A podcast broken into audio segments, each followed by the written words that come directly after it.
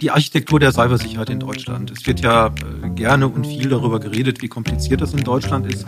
Im Grunde ist es so kompliziert nicht. Wir haben auf der Bundesebene drei wesentliche Spieler. Es ist jetzt keine, keine reine Uniformträger-Teilstreitkraft, so wie die Marine, wo eben nur Marinesoldaten oder das Heer, wo nur Heeressoldaten sind, sondern es ist ein sogenannter militärischer Organisationsbereich. Das heißt, Sie sehen dort Soldatinnen und Soldaten aus Heer, Luftwaffe und Marine und auch entsprechende zivile Mitarbeiterinnen und Mitarbeiter. Der Cyber-Informationsraum ist anders als die klassischen Räume, als Land, Luft und See. Er hat keine geografische Beschränkung. Ja, hallo und herzlich willkommen zu einer weiteren Folge von Bon Air, dem studentischen Podcast aus der Bundesstadt. Heute zu Gast ist Michael Vetter. Michael Vetter ist neunzehnhundertzweiundsechzig in Weilburg, Hessen geboren und ist Generalleutnant der Luftwaffe der Bundeswehr, also ein Drei-Sterne-General. Schön, dass Sie da sind. Ja, danke für die Einladung. Sie sind Abteilungsleiter für Cyber- und Informationstechnik im Bundesministerium der Verteidigung. Sie sind verheiratet, haben sechs Kinder und ähm, interessieren sich für Geschichte, internationale Politik und Sport. Sie sind ausgezeichnet mit zwei Ehrenkreuzen der Bundeswehr in Gold und Silber und mit der NATO-Einsatzmedaille. Ja, zu Ihrer Karriere neunzehnhundertzweiundachtzig sind Sie in die Bundeswehr eingetreten. Danach folgte der Offizierlehrgang des Truppendienstes der Luftwaffe in Fürstenfeldbruck. Und danach wurden Sie dann Diplomkaufmann an der Universität der Bundeswehr in München. Von neunzehnhundertsechsundneunzig bis zweitausendelf waren Sie dann Generalstabsoffizier, ähm, unter anderem im Ministerium als Referent für Grundsatzangelegenheiten im Führungsstab der Luftwaffe. Das war Ihre erste ministerielle Verwendung. Anschließend ähm, haben Sie dann noch einen Master in International Security und Strategy am Royal College of Defense ähm, in London gemacht. Und seit zweitausendzwölf bis heute sind Sie General. zweitausenddreizehn waren Sie auch ähm, im Auslandseinsatz in Afghanistan und dort verantwortlich für die Rückverlegung. Ähm, darüber hinaus waren Sie Kommandeur im Logistikzentrum und ähm, Chef des Stabes für Cyber- und Informationsraum. Und da sind wir auch schon beim Thema, denn seit zweitausendneunzehn sind Sie Abteilungsleiter im Ministerium für Cyber- und Informationstechnik und darüber hinaus Chief Information Officer im Digitalrat. Ähm, ähm, lieber Herr General Vetter, schön, dass Sie da sind. Und dann kommen wir auch schon zu unserer ersten Frage, ähm, zu diesem wahnsinnig komplexen und auch neuen Thema. Ähm, können Sie uns vielleicht ein bisschen die Organisation und Architektur der Cybersecurity in Deutschland, der E U oder was da am besten passt, ähm, schildern? Ja, sehr gerne. Zunächst nochmal vielen Dank für die, für die Einladung. Ich freue mich, dass ich heute hier bei Ihnen sein kann. Ähm, Die Architektur der Cybersicherheit in Deutschland. Es wird ja äh, gerne und viel darüber geredet, wie kompliziert das in Deutschland ist. Im Grunde ist es so kompliziert nicht. Wir haben auf der Bundesebene drei wesentliche Spieler. Das ist zunächst mal das Bundesministerium des Inneren. Die sind verantwortlich für die Cyberabwehr und Cybersicherheit in Deutschland. Äh, und das wesentliche Organ, das Bundesamt für Sicherheit und Informationstechnik, ist ja auch Teil des Bereichs des Bundesministeriums des Inneren. Also die sind auch verantwortlich zum Beispiel für die I T-Sicherheitsgesetzgebung und die Festlegung von kritischen Infrastrukturen. Das Auswärtige Amt kümmert sich um das ganze Thema der Cyberdiplomatie, äh, sorgt also dafür, dass wir tatsächlich versuchen, ähm, Völkerrecht im Cyberraum zu etablieren, Normen zu setzen, Kontrollmöglichkeiten, Vertrauensbildung im Cyberraum zu schaffen. Dort ist das Auswärtige Amt federführend und wir als Verteidigungsministerium unterstützen zum einen das Innenministerium in Fragen der Cyberabwehr. Wir unterstützen das Auswärtige Amt in allen Fragen der Cyberaußenpolitik und Diplomatie, weil es dort immer auch militärische Anteile gibt. Und wir sind selbst federführend für alle Fragen der Cyberverteidigung. Also wenn wir von dem Zustand, dass es ein Angriff durch kriminelle Hacker war, in einen Zustand gehen, wo wir sagen, das sind jetzt Angriffe, die tatsächlich militärischen Charakter haben und auf die Bundesrepublik Deutschland gerichtet sind. Und natürlich haben wir auch den Auftrag, das ist auch kein kleiner Auftrag, den Schutz und die Sicherheit der I T der Bundeswehr äh, zu gewährleisten mit eigenen Kräften. Die, vielleicht noch ein Satz zur Bundeswehr. Die Bundeswehr hat sich im Jahr zweitausendsechzehn neu aufgestellt. Zum einen dadurch, dass im Bundesministerium der Verteidigung eine Abteilung Cyber-Informationstechnik neu aufgestellt wurde und im April zweitausendsiebzehn hier am Standort Bonn in der Rheinaue das Kommando Cyberinformationsraum aufgestellt wurde, dass alle Kräfte, die im Bereich der I T der Bundeswehr, im Bereich des sogenannten militärischen Nachrichtenwesens, also die Aufklärung durchführen, die operative Kommunikation durchführen, also auch Narrative gegen Fake News setzen ähm, und die auch die Möglichkeit haben, zum einen Cyberangriffe abzuwehren, aber auch selbst offensiv im Cyberraum zu wirken. Hm. Dazu ähm, eine kurze Nachfrage, weil nicht alle unsere Zuhörer ähm, Soldaten sind. Ähm, heißt es quasi, dass ähm, das Cyber- und Informationssicherheit-Thema jetzt auch eine Teilstreitkraft ist wie die Marine oder die Luftwaffe? So ähnlich. Es ist jetzt keine, keine reine Uniformträger-Teilstreitkraft, so wie die Marine, wo eben nur Marinesoldaten oder das Heer, wo nur Heeressoldaten sind, sondern es ist ein sogenannter militärischer Organisationsbereich. Das heißt, Sie sehen dort Soldatinnen und Soldaten aus Heer, Luftwaffe und Marine und auch entsprechende zivile Mitarbeiterinnen und Mitarbeiter. Stärke rund fünfzehntausend Soldatinnen und Soldaten. Das ist ja schon mal ähm, eine große Zahl. Ähm, welche Gefahren ähm, gibt es denn ähm, im, im virtuellen Raum und ja, wie groß sind diese?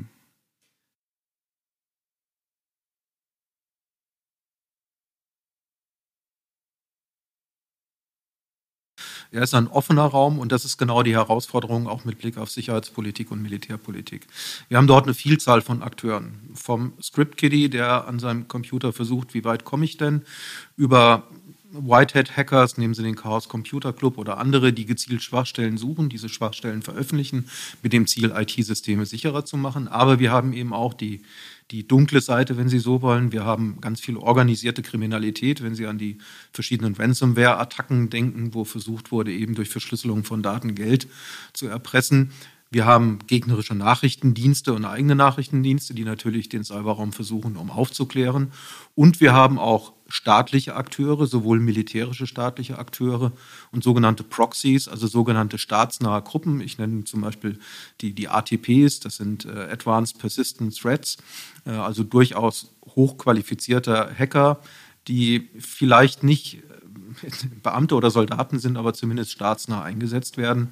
Und das gibt uns schon einen Grund zur Sorge. Und die aktuelle Krise um die Ukraine zeigt ja, dass wir durchaus auch in Deutschland mit einer deutlich höheren Bedrohung aus dem Cyberraum rechnen müssen. Jetzt haben Sie gesagt, dass das Internet ja quasi keine Landesgrenzen kennt. Passt denn dann unser Verständnis von innerer und äußerer Sicherheit überhaupt noch?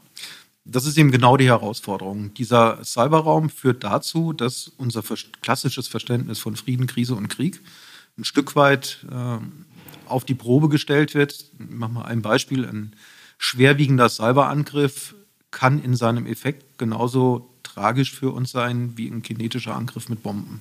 Also wenn Sie eine, erfolgreich eine zivile Infrastruktur angreifen, kann das auch tatsächlich Menschenleben kosten. Ist das jetzt Krieg? Ist das Kriminalität? Wie können wir den Angreifer identifizieren? Können wir diesen Angriff auch mit hinreichender Sicherheit zum Beispiel einem Staat zuschreiben? Und was sind die Reaktionen? Also unser klassisches Verständnis, für was ist Polizei zuständig, für was ist Militär zuständig, was ist Frieden, was ist Krise, was ist Krieg, das verschwimmt zunehmend im Cyberraum. Das macht es auf der einen Seite sehr schwer, Dinge zu beurteilen und auch einer Politik Empfehlung zu geben. Auf der anderen Seite erfordert es eben auch ein sehr enges Zusammenwirken der Organisationen, die sich mit diesem Thema befassen, also die Polizeien, die Nachrichtendienste, das Militär, die zumindest in diesen Themenkreisen heute auch schon im Nationalen Cyberabwehrzentrum gemeinsam arbeiten und gemeinsam ein Cyberlagebild, wie wir Militärs das nennen, erarbeiten. Also wir reden ja über eine sehr, sehr dynamische Welt und Sie sagen, es ist total schwer, ähm, ja quasi trennscharf zu sagen, haben wir Krieg, haben wir keinen Krieg oder ist es jetzt innere Sicherheit oder äußere Sicherheit? Also dieses ganze Thema ist ja wahnsinnig dynamisch. Ähm, wie schwierig ist es für Sie, da mitzukommen, beziehungsweise ähm, können Sie da nur reagieren und wie kann man, ich sag mal, vor die Welle kommen? Also natürlich versuchen wir oder wollen wir vor die Welle kommen. Wir wollen durch, durch Zusammenführung von Lagebildern, durch Auswerten von Erkenntnissen ähm, natürlich idealtypisch Vorwarnzeit gewinnen, um unsere Systeme zu härten, um Warnungen an die entsprechenden Plattformbetreiber zu geben und damit die Effekte eines möglichen Cyberangriffs so gering wie möglich zu halten. Das gelingt natürlich nicht immer. Aber ich glaube schon, dass die Zusammenarbeit im Cyberabwehrzentrum, so wie ich sie jetzt aus den letzten immerhin auch schon gut fünf Jahren erlebt habe, zunehmend besser und professioneller wird. Also unsere Organisationen sind in der Lage, Lagebilder zu bringen. Sie sind in der Lage, Sicherheitshinweise zu geben. Und auch ganz aktuell, das lesen Sie auch in den Tageszeitungen, tagesaktuell, gibt es ja auch wieder entsprechende Warnhinweise. Das heißt, jeder Einzelne von uns sollte mal wieder seinen Rechner betrachten, ob er die letzten Sicherheitsupdates geladen hat, ob seine Firewall noch entsprechend aktuell ist. Und was für uns als Bürgerinnen und Bürger im Kleinen gilt, gilt natürlich für die Organisationen an sich. Und manchmal ist es schon erschreckend zu sehen, wie, wie fahrlässig auch durchaus Industriebetriebe mit ihrer I T umgehen. Ich glaube, hier muss an dem Thema Awareness, wie gehen wir sicher im Cyberraum, das ist eine Daueraufgabe, da muss dauerhaft dran gearbeitet werden. Ähm, dann, dann werden wir jetzt mal ein, ein bisschen politischer. Ähm, Sie sagen, es gibt auch in der Industrie Leute, die sehr leichtfertig damit umgehen. Ähm, da gäbe es ja jetzt die Stellschraube der Gesetzgebung, ähm, da Standards zu schaffen. Wie ist da der Stand? Da haben wir in der letzten Legislaturperiode durchaus Fortschritte gemacht. Es gibt das sogenannte I T-Sicherheitsgesetz zwei Punkt null, das äh, für Industrien deutlich schärfere Meldeverpflichtungen gibt. Ähm, also wenn ich angegriffen worden bin, dass ich das dann auch dem B S I anzeige. Es gibt ähm, erweiterte äh, Kontroll- und Prüfmöglichkeiten für das B S I. Und das sind alles insgesamt gute und wichtige Schritte. Denn ich sage mal, eine, eine starke Defensive, äh, eine gute Cyber-Awareness und auch eine gute Sensibilisierung des Personals sind eigentlich wesentliche Grundvoraussetzungen, um eine gute Cybersicherheit am Ende des Tages auch zu erreichen. Ja, jetzt haben Sie von der letzten Legislaturperiode gesprochen. Ähm, seit einigen Monaten sind wir in einer neuen, mit einer neuen Regierung und einem neuen Koalitionsvertrag. Ähm, als Sie den neuen Koalitionsvertrag auf den Tisch bekommen haben, ähm, was haben Sie sich da gedacht? Also wenn man sich hundertsiebenundsiebzig Seiten durchliest, findet man hundertachtundachtzig Mal das Wort Digitalisierung. Von daher schließe ich mal als der für die Digitalisierung der Bundeswehr Verantwortliche. Das Thema ist ganz gut platziert im Koalitionsvertrag und in den Bereichen, die sich um Cybersicherheit kümmern im Koalitionsvertrag, die Bereiche, die sich um die Bundeswehr kümmern, finde ich mich auch gut wiedergespiegelt. Denn bei der Bundeswehr wird das klare Bekenntnis der Koalitionäre, dass im Bereich Führungsfähigkeit und Digitalisierung Schwerpunkte auch bei der Beschaffung der Bundeswehr zu legen sind. Da bin ich sehr zufrieden mit. Und es wird eben auch klar adressiert, dass die Cybersicherheitsarchitektur in Deutschland weiterzuentwickeln ist. Auch das ist ein richtiger und wichtiger Schritt. Insofern, glaube ich, ist der Koalitionsvertrag für uns ein sehr gutes Handwerkszeug, um in den nächsten vier Jahren gemeinsam mit dem Innenministerium, mit dem Auswärtigen Amt und auch dem Bundeskanzleramt äh, im Bereich Cybersicherheit konzentriert weiterarbeiten zu können. Mhm. Ja, ähm, der Koalitionsvertrag ähm, wurde geschrieben, da war ähm, das Thema Krieg in der Ukraine noch nicht da, beziehungsweise ähm, man hätte wahrscheinlich nicht damit gerechnet, dass es so läuft, wie es jetzt gelaufen ist. Ähm, dennoch haben wir jetzt ähm, diese, diesen Krieg, dieses Problem und ähm, da haben wir von ähm, unserer Community die Frage, Frage bekommen, ähm, vor dem Hintergrund des Ukraine-Kriegs, ähm, ob die hybride Kriegsform, ähm, also die klassische und die digitale Kriegsführung die Kriegsform der Zukunft ist ähm, oder zeigt die Ukraine, dass analoge Infrastruktur hauptsächlich zum Einsatz kommt? Lassen Sie mich es mal so sagen. Was wir jetzt natürlich sehen seit zwölf Tagen, sind die Angriffe der russischen Streitkräfte auf die Ukraine. Das ist schon genau das Bild, was wir so traditionell leider mit Krieg assoziieren, also auch tatsächlich starke Zerstörung, der Einsatz von kinetischen Waffen. Wenn man aber mal tatsächlich in den Konflikt hineinschaut, spätestens seit der Annexion der Krim zweitausendvierzehn und der ähm, Konflikte im Donbass, ähm, tobt da schon auch seit längerer Zeit eine, ein hybrider Krieg, wenn Sie das so wollen. Wir sehen die ganze Zeit Desinformationskampagnen, wir sehen Cyberattacken, wir sehen auch militärische Drohpotenziale, wenn Sie an die vielen Monate denken, wo die russischen Streitkräfte äh, an Belarus und an den russischen Grenzen zur Ukraine aufmarschiert sind und dort klare Drohpotenziale gesetzt haben. Das ist ja genau die, die Schwierigkeit bei der Hybridität, dass es eben nicht nur auf eine Handlungslinie verengt wird, sondern dass wir eine Vielzahl von Handlungslinien haben, die sich unterschiedlich auswirken und wo letztendlich der Angreifer natürlich immer das Wahl oder er hat immer die Wahl der Mittel, die, die er dann jeweils anwenden will. Also insofern die derzeit klassischen militärischen Offensiven der Russen mögen jetzt nicht darüber hinwegdeuten, dass wir back to good old times sind und das klassische Verständnis kommt, sondern der, die hybride Einflussnahme, die ist eigentlich seit spätestens zweitausendvierzehn gegeben und hat in der Intensität eher zugenommen als abgenommen. Ja, als ähm, Reaktion auf ähm, den Ukraine-Krieg ähm, gibt es jetzt einfach mal so hundert Milliarden Sondervermögen, ähm, was nur für die Bundeswehr eingesetzt werden soll. Ähm, freuen Sie sich darüber? Naja, lassen Sie mich so sagen. Zum einen ist es natürlich ein echt trauriger Anlass, dass es eines Krieges in Europa bedurft hat, um zu erkennen, dass die Bundeswehr tatsächlich unterfinanziert worden ist in den letzten Jahrzehnten äh, und dass wir bei der Verteidigung ausrüsten müssen. Es geht also hier weniger um eine Aufrüstung der Bundeswehr, sondern eine Ausrüstung dessen, was wir an Strukturen haben.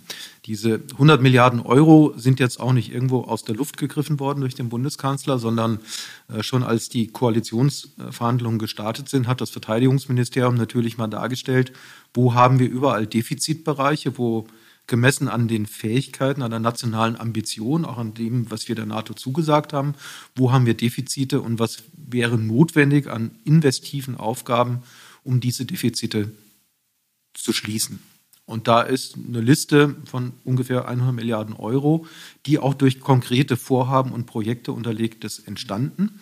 Und diese Liste, die das Verteidigungsministerium im letzten Jahr erarbeitet hat, war dann auch eine der Grundlagen, die halt dem Bundeskanzler zur Verfügung standen, als er sagte, welche Maßnahmen sind jetzt tatsächlich anzugreifen, um die Bundeswehr in einer vernünftigen Zeitspanne, hier reden wir nicht über zwölf Monate, sondern über einen Zeitraum von acht bis zehn Jahren, tatsächlich in den Stand zu versetzen, dass sie ihre NATO-Verpflichtungen nachkommen kann, dass sie so aufgestellt ist, dass sie auch einen Beitrag zur Abschreckung und Konfliktverhütung liefern kann und glaubwürdig die Verteidigungsbereitschaft Deutschlands signalisieren kann. Und das ist in diesem Paket mit drin. Einige der Dinge hat der Kanzler schon angesprochen, die Ablösung der Tornados für den Bereich der nuklearen Teilhabe. Aber es sind zum Beispiel auch aus meinem Verantwortungsbereich erhebliche Investitionen im Bereich der Führungsfähigkeit, also die Digitalisierung beispielsweise der Landstreitkräfte, die zurzeit noch mit einer deutlich veralteten Ausstattung unterwegs sind, oder auch die, der weitere Ausbau unseres bundeswehrweiten Führungsinformationssystems bis hin zur Ablösung der derzeit vorhandenen Satellitenkommunikationssatelliten durch moderne Technik. Dann haben wir noch eine ähm, Frage bekommen, fast schon ein Klassiker in diesen Tagen. Ähm, wie lange dauert es, bis Deutschland sich selbst wieder verteidigen kann? Die Frage würde ich jetzt noch ähm, ergänzen mit der Frage, ob das überhaupt das Ziel sein sollte. Also wir sind ja oder wir sind ja in der erfreulichen Lage, dass wir Mitglied in der NATO und Mitglied in der Europäischen Union sind. Und insbesondere die NATO ist ja auch unsere Rückversicherung, dass wir mit insgesamt neunundzwanzig weiteren Alliierten gemeinsam an der Verteidigung des Bündnisgebietes teilhaben. Deutschland ist einer der wesentlichen Spieler in der NATO. Wir sind der größte Beitragszahler gemeinsam mit den Amerikanern. Also wir zahlen genauso viel in die Grundorganisation der NATO.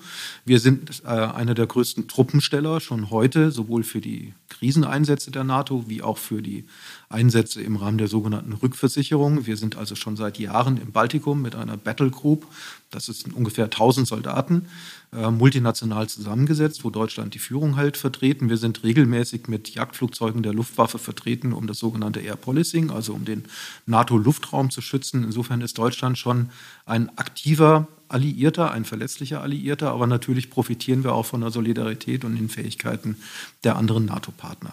Also insofern geht es eigentlich nicht darum, dass wir uns alleine verteidigen können wollen.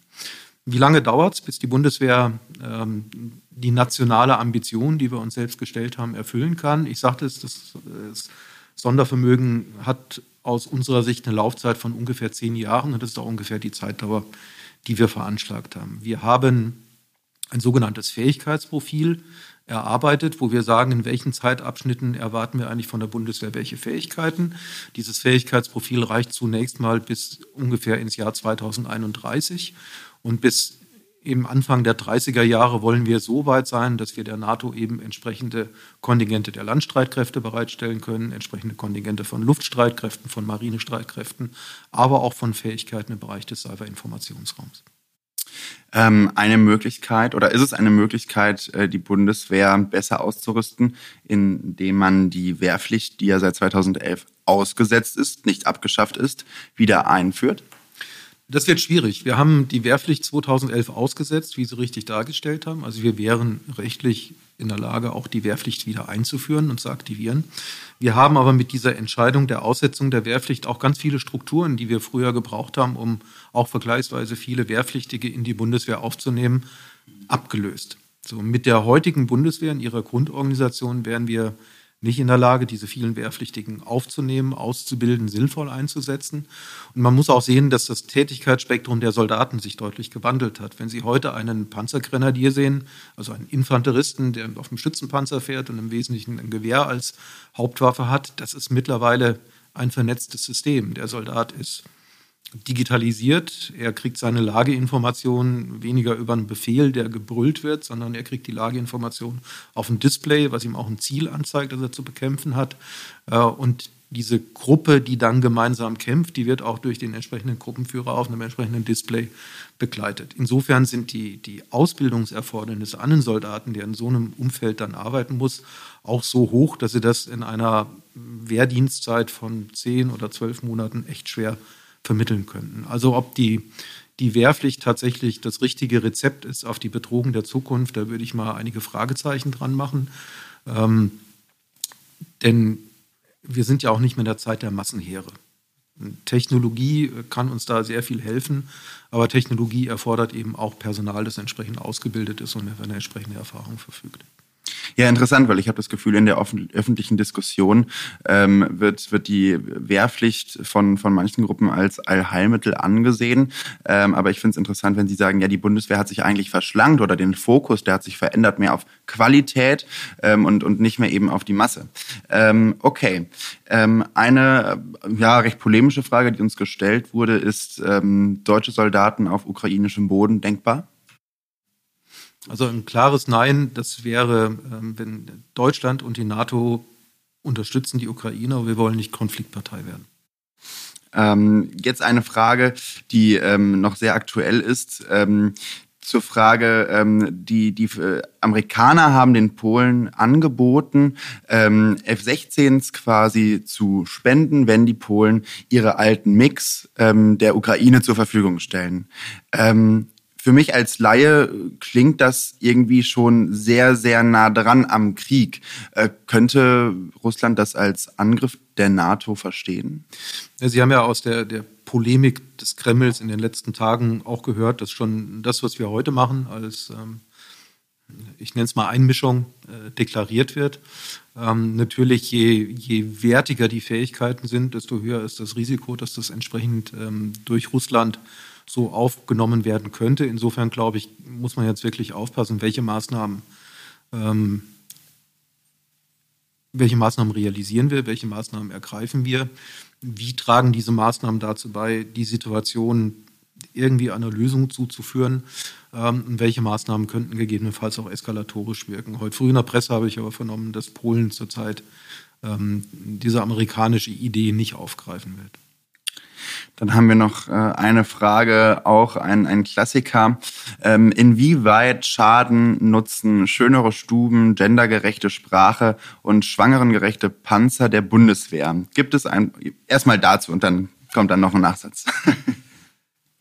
Lassen Sie mich mal so sagen. Die Bundeswehr, es gab ja in der, der Wehrpflichtarmee immer den Spruch, die Bundeswehr ist der Spiegel der Gesellschaft. Ich würde so sagen, die Bundeswehr ist Teil der Gesellschaft und die Bundeswehr kann und darf sich nicht von gesellschaftlichen Entwicklungen abkoppeln. Das heißt jetzt nicht, dass wir jeden Modetrend in der Bundeswehr replizieren müssen, aber ich kann jetzt erstmal nichts Negatives sehen, unseren Soldatinnen und Soldaten ähm, angemessene Unterkünfte zur Verfügung zu stellen, wo man sich auch ein Stück weit wohlfühlen kann und die auch technisch, Stichwort äh, W LAN und Ähnliches, auf dem Stand sind, der heutigen Erwartungen entspricht.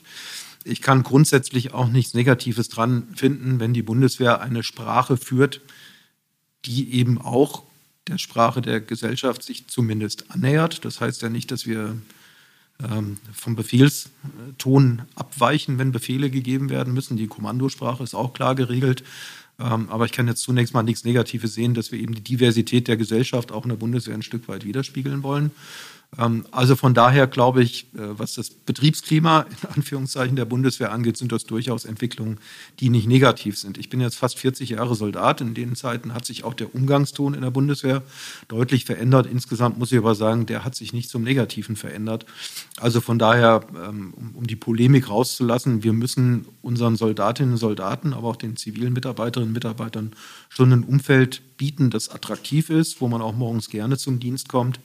Ähm, Und vielleicht wichtiger als die gendergerechte Sprache ist dann aber auch allen Karrierechancen zu geben, ähm, die die Bundeswehr zum attraktiven Arbeitgeber machen.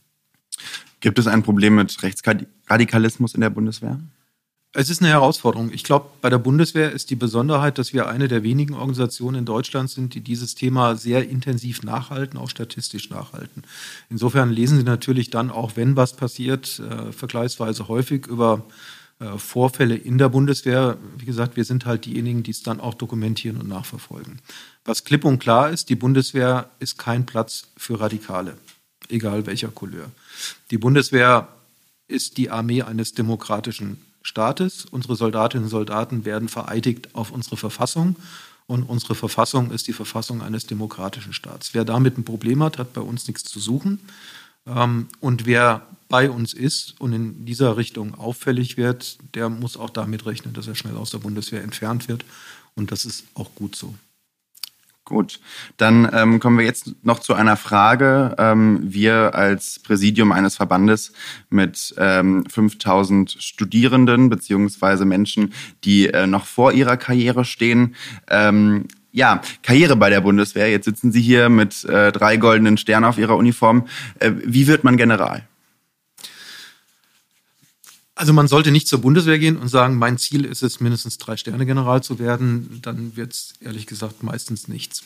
Ähm, wie wird man General? Man sollte schon sich bewusst für diesen Beruf entscheiden. Man sollte in diesem Beruf dann, klingt vielleicht etwas hochtrabend, aber man sollte auch ein Stück weit Berufung sehen. Man sollte also von sich schon auch einiges verlangen, Forderungen an sich selbst stellen. Und dann muss man natürlich auch sagen, neben den eigenen Leistungen, der eigenen Einsatzbereitschaft, brauchen Sie auch das Glück. Sie brauchen Glück, dass Sie die richtigen Vorgesetzten haben. Die hatte ich erfreulicherweise. Sie brauchen Glück, dass Sie zur richtigen Zeit auch mal an der richtigen Stelle sind, wo man Sie auch sieht und ein Stück weit auf Sie aufmerksam wird. Und dann brauchen Sie natürlich auch das notwendige Stückchen Fortune, wenn Sie dann eine Verwendung haben, dass Sie in der Verwendung auch zeigen, dass Sie es tatsächlich können und dass Sie auch noch Potenziale haben, höher zu kommen. Jetzt ist das mit dem Höherkommen natürlich ziemlich eng, weil der Kegel verjüngt sich ähm, irgendwo dramatisch. Und ähm, insofern muss man schon sagen, da gehört dann, wie gesagt, auch wirklich Glück dazu. Äh, aber ein Stück weit ist man auch ein Stück weit Schmied seines eigenen Glückes, weil wenn man sich selbst nicht wirklich dem Beruf verschreibt und auch bereit ist, dann auch entsprechende Härten und Entbehrungen aufzunehmen, dann wird es dann eher nichts. Das gilt aber nicht nur für die Bundeswehr und Generäle, sondern das gilt auch quasi im, im zivilen Bereich. Auch dort, wenn Sie im Beruf erfolgreich sein wollen, dann funktioniert das halt nicht nur, wenn Sie um acht kommen und um vier nach Hause gehen, ähm, sondern dann, ja, man muss von sich ein bisschen was fordern und dann brauchen wir aber auch tatsächlich Vorgesetzte, die das erkennen, die einen dann auch den Spielraum geben, um sich ein Stück weit zu entfalten. Und da muss ich jetzt in den letzten vierzig Jahren sagen, hatte ich wirklich Glück. Ich hatte viele Verwendungen, wo man mir extrem freie Hand gelassen hat, extrem lange Leine gelassen hat. Und das hat schon auch dazu geführt, dass man was bewegen konnte. Da muss jetzt nicht zwingend am Ende des Tages ein General dabei stehen. Aber man kann in den verschiedenen Funktionen bei der Bundeswehr schon einiges bewegen, wenn man es denn will. Und was ich vielleicht abschließend als letzten Satz toll fand, ist, dass die Bundeswehr mir schon sehr früh die Möglichkeit gegeben hat, Verantwortung zu tragen. Ich bin damals als Leutnant aus der Universität in die Truppe gegangen, ähm, war damals ähm, in einem fliegenden Geschwader und hatte die Herausforderung als Leutnant, also quasi als, als Berufsanfänger, ähm, tatsächlich über fast zwei Jahre eine Kompanie mit hundertvierzig Soldaten führen zu dürfen. Das klappt dann oder es klappt nicht. In dem Fall hatte es geklappt. Aber das finde ich schon toll, dass man eben Leuten in, in verdammt jungen Jahren verdammt viel Verantwortung für Personal, auch für Material und Infrastruktur überträgt und sagt, das ist es, jetzt mach mal. Ja, vierzig Jahre Bundeswehrkarriere. Sie kennen die Truppe, Sie kennen das Ausland, Sie kennen ähm, den Cyberraum. Ähm, würden Sie jungen Menschen empfehlen, ähm, den Arbeitgeber Bundeswehr in Betracht zu ziehen? Also ich kann jetzt mal für mich reden. Ich habe extrem gute Erfahrungen gemacht und trotz der vierzig Jahre kommt es mir nicht wie vierzig Jahre vor, weil sie natürlich in den vierzig Jahren sehr oft Aufgaben und Tätigkeitsfelder gewechselt haben. Das finde ich auch spannend, dass sie eben keinen Job haben, wo sie zehn Jahre das Gleiche machen, sondern wirklich so als Offizier alle zwei, drei, vier Jahre in neue Verwendungen mit neuen Personen, neuen Herausforderungen kommen. Ich finde, es ist ein sehr abwechslungsreicher Beruf. ein Beruf, der auch durchaus Erfüllung bietet und auch ein Beruf, wo, wo auch die, die sozialen Rahmenbedingungen stimmen. Also sie sind natürlich bei der Bundeswehr kein, kein Topverdiener, aber äh, sie kriegen ein Gehalt, das ihnen ein vernünftiges Leben ermöglicht, wo sie auch vernünftig eine Familie äh, gründen können. Von daher, also ich würde das, glaube ich, wieder so machen. Ähm, Wobei die Bundeswehr sich in den vierzig Jahren auch deutlich verändert hat. Das muss man auch sehen. Ich bin Teil einer Bundeswehr geworden mit fast fünfhunderttausend Soldaten im Kalten Krieg, mit äh, relativ klaren Bildern, was auf uns zukommen kann und wo ein Gegner steht. Und bin heute in einer Armee, die ein wiedervereinigtes Deutschland hat, die in vielen Auslandseinsätzen auch bewiesen hat, dass sie kämpfen kann und die jetzt natürlich vor der Herausforderung steht, wie entwickelt sich die Sicherheitspolitik im einundzwanzigsten Jahrhundert. Also da war letztendlich immer Bewegung und das finde ich ehrlich gesagt auch ganz faszinierend beim Beruf. Sehr schön. Dann ähm, eine letzte Frage ähm, heute, nämlich, ist der deutsche digitale Raum sicher? Ich glaube, dass Deutschland insgesamt recht gut im Cyberraum aufgestellt ist. Ich glaube nicht, dass wir so weit sagen können, Deutschland ist sicher und hier passiert nichts. Äh, ich bin mir sicher, dass wir auch noch erhebliche Handlungsbedarfe haben, um die Cybersicherheit weiter zu verbessern. Ähm, die Grundlagen sind gelegt. Der Raum ist so dynamisch, dass wir immer anpassen und nachsteuern müssen. Ich bin mir aber auch sicher, wenn jeder Einzelne von uns, der sich im Cyberraum und im digitalen Raum bewegt, das sehr sorgfältig tut. Also vielleicht ein Digital Native, aber hoffentlich kein Digital Naiv ist und nicht jeden Link anklingt. Das sind wesentliche Voraussetzungen, um tatsächlich auch verantwortungsvoll in diesem Raum umzugehen. Ich glaube, das Thema muss in den Schulen noch deutlich stärker adressiert werden, also auch Erziehung und Bildung.